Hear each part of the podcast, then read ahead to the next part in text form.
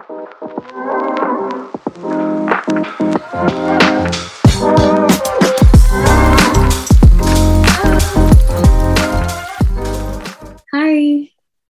Hello, my name is Lauren, my name is Luana.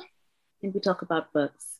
So we have to put a massive like asterisk on this episode because it's severely delayed, and that is a function of like me versus technical difficulties.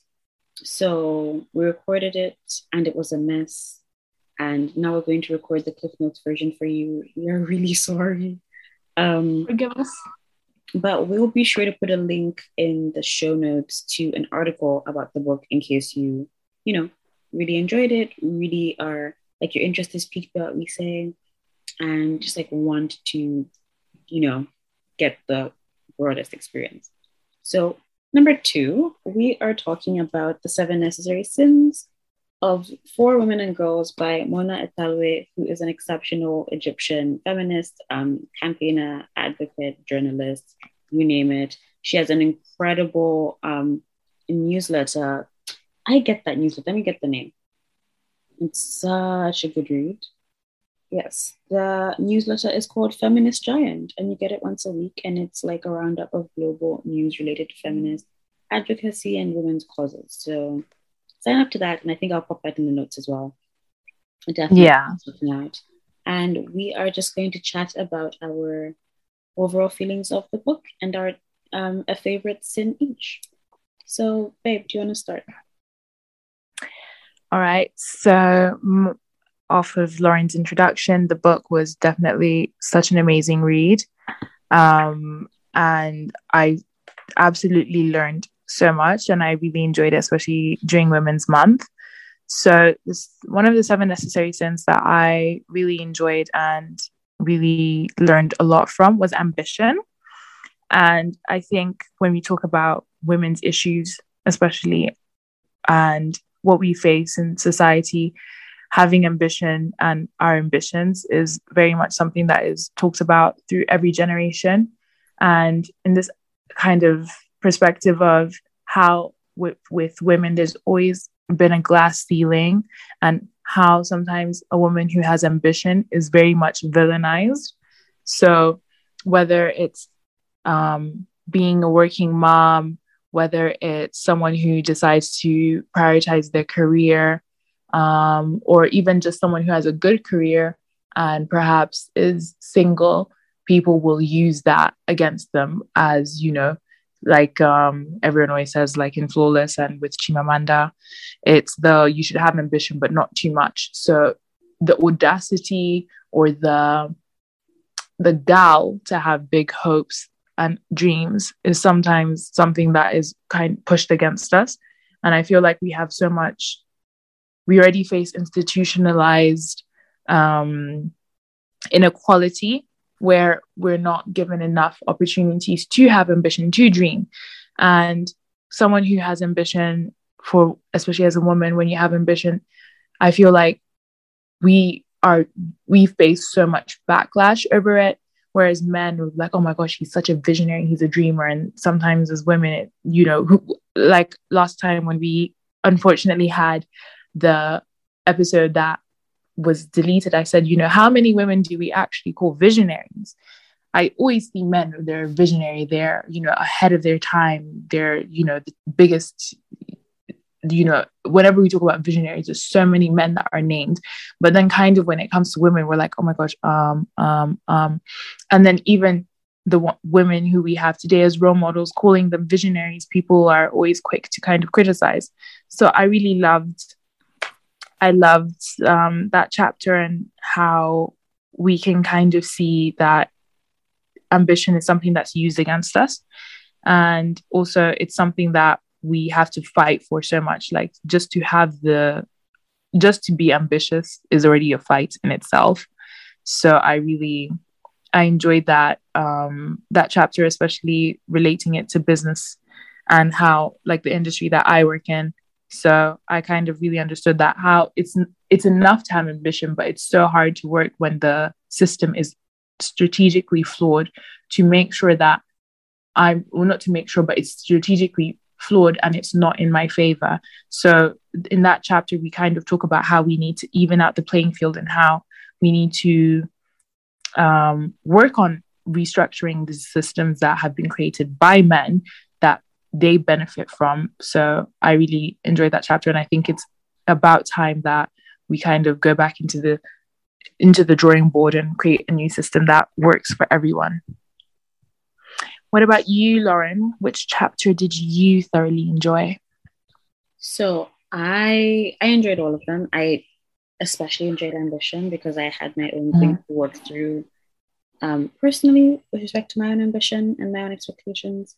And that chapter is a nice framing for it. But I wanted to talk about the final sin, which was lust, because it's just it's just it's just incredibly important. I think, not even I think, we know that um, the sexual pleasure of women is simply not allowed. Just like that is it. It is not allowed. It is not encouraged. It is not um, centered in how sex education works and how many like cultures and traditions and religions speak of sex. And just like, you know, I don't know, the grand tragedy of the orgasm gap is kind of all the evidence you need. So I just like mm-hmm. a few quotes that I think are exceptional and just like really spark something. Um, the first one being how consenting adults express their sexuality is nobody's business because the key words here are consenting and adults. When I say that women and girls must practice the sin of lust, I'm not saying that like 13 year old girls should be having sex at all. I think they can have sex with themselves. But like,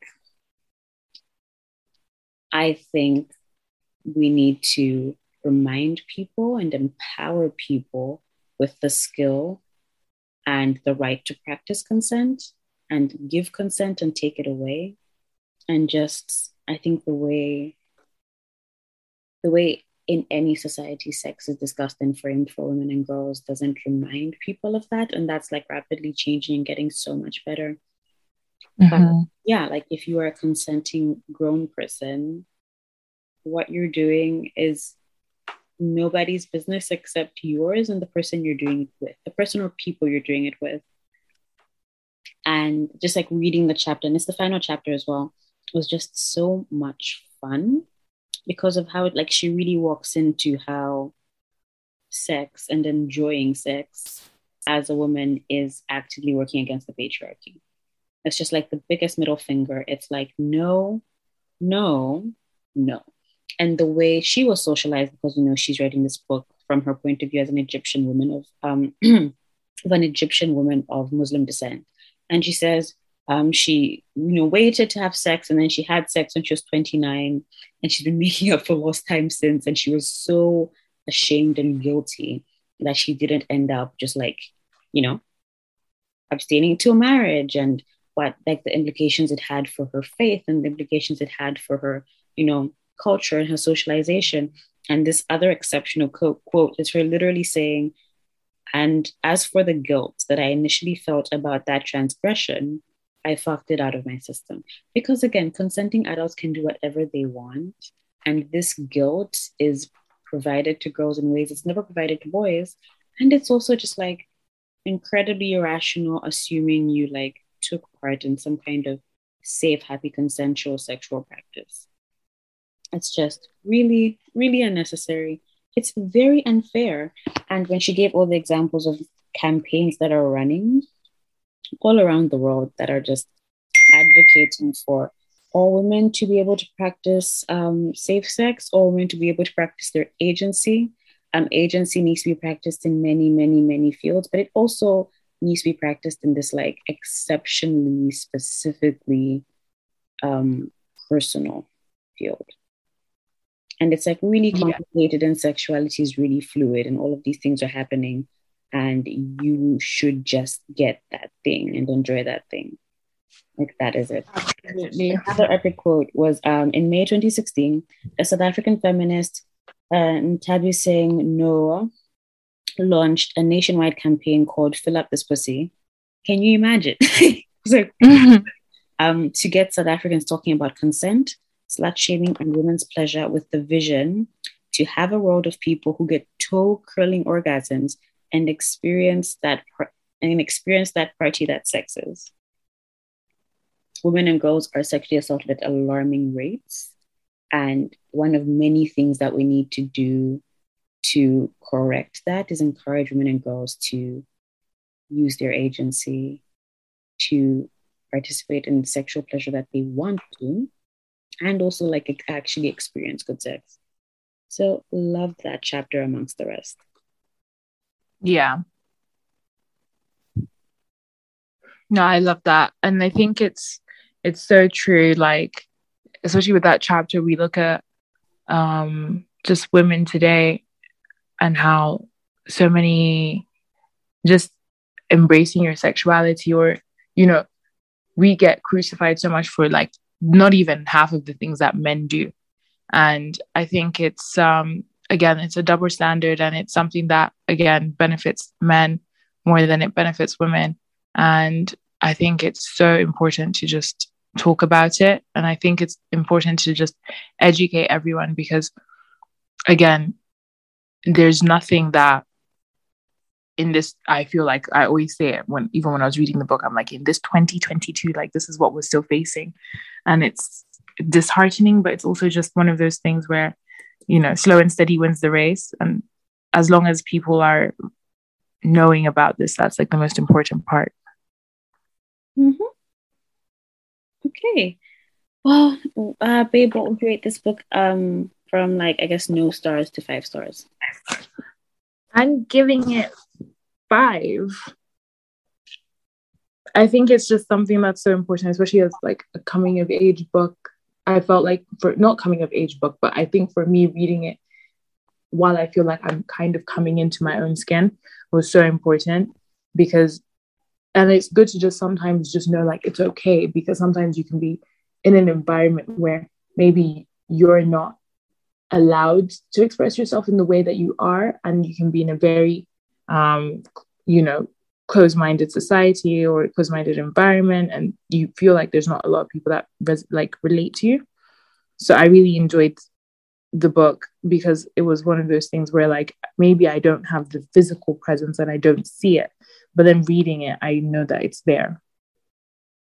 Amazing. I agree. I think it's a five star read. It's it's not super easy, but I don't think, you know, we should water down topics like this that are just maddening and upsetting. Um, and Mona's voice is incredibly compelling. So if you're looking for someone who's driving a narrative and just like writing exceptionally well while including other important facts, um, this is definitely a book to pick up. Yeah. Okay. So, like I said, I'll put a link to her newsletter and we'll include a link to like a little blog bloggy blog we wrote about this and yeah we hope you enjoyed this like shorter episode. We hope you enjoyed it. Bye. Bye. Thank you.